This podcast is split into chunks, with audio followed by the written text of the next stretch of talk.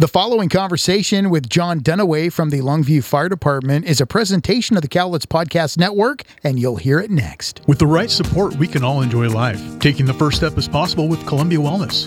We offer counseling, substance use treatment, inpatient and outpatient care, medication assisted treatment, and now telehealth from the comfort of your own home. Don't wait to enjoy life again. Give us a call at 360 423 0203. At Columbia Wellness, your wellness is our passion. I'm John Dunaway. I'm fire marshal with Longview Fire Department. Nice to meet you. Good to meet you.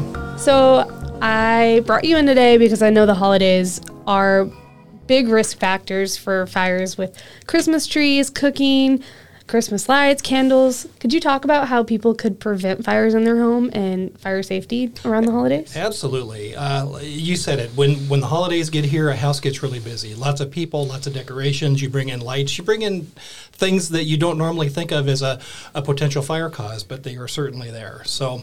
Uh, cooking remains the number one cause of home fires in the United States, and that's one of the places where uh, folks can really concentrate on making a difference by attending their cooking, not leaving stovetops unattended, uh, those kinds of things.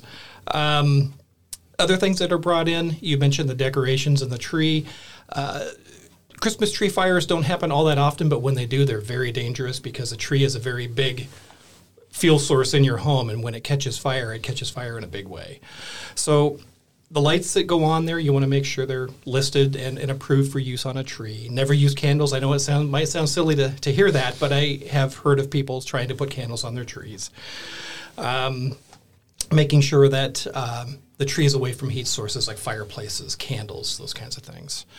Uh, candles are another one that uh, people bring into their homes, particularly during the holidays. And candles should be a foot away from anything that can burn in the house. Uh, it's it's surprising how often candles do cause fires because they get moved around. They're not in one place. They tend to get pushed around, and it's really easy to push those up against something that will burn. So we see a lot of candles. Uh, Christmas Day, in fact, is the number one day for candle fires in the United States. So something for folks to, to be aware of. When when you talk about uh, Christmas lights, make sure you turn those off when you go to bed or when you leave the house. That's just one less ignition source potential for folks to think about. Candles the same way. Never leave a candle unattended in a room.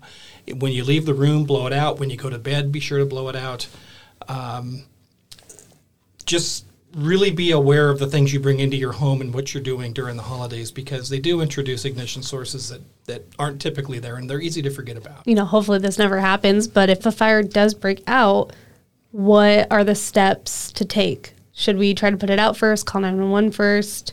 Yeah, um, cooking fires, we in the fire prevention world, we talk about keeping a lid nearby for a small grease fire. You turn off the heat, and you can take that lid and smother the fire in the pan and turn off the heat and make sure it just stays there till the fire's out and, and, the, and the grease is cooled off. Much anything larger than that, I would get out of the house and call 911, let the fire department come in and do their thing. Um, this is a great time of year to be sure that you're checking your smoke alarms, make sure they're functioning. Uh, fire prevention messaging over the years has talked about exit drills in the home and home fire escape plans. Uh, again, another uh, thing to practice this time of year. You should be doing it at least twice a year anyway. Make sure everybody in the house knows that there's two ways out of every room. Practice exiting the house when you hear the smoke alarms, meeting in a public or in a uh, um, common space outside so that you know everybody's out, and calling 911 from outside the house. I was going to ask about fire safety plans, but you got yeah. that covered. Yeah. Perfect. And um, with the Christmas tree, does watering help? Oh, absolutely, it helps. Uh, a Christmas tree is going to dry out very, very quickly. A, a, fresh cut tree, even from a you cut place, mm-hmm. is going to dry out quickly if you don't keep it watered.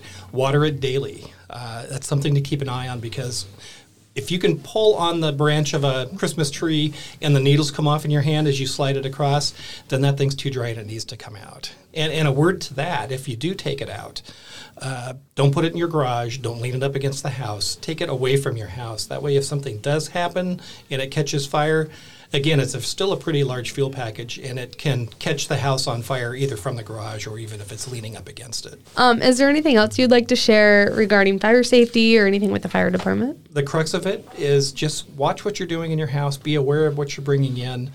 Uh, make sure that the lights you're using are listed for how you're using them. Some of them are listed for outdoor use only or indoor use only.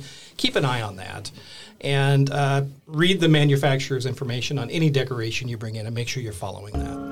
All right, perfect. Thank you so much for talking with me today. Thanks for the invite. Thanks.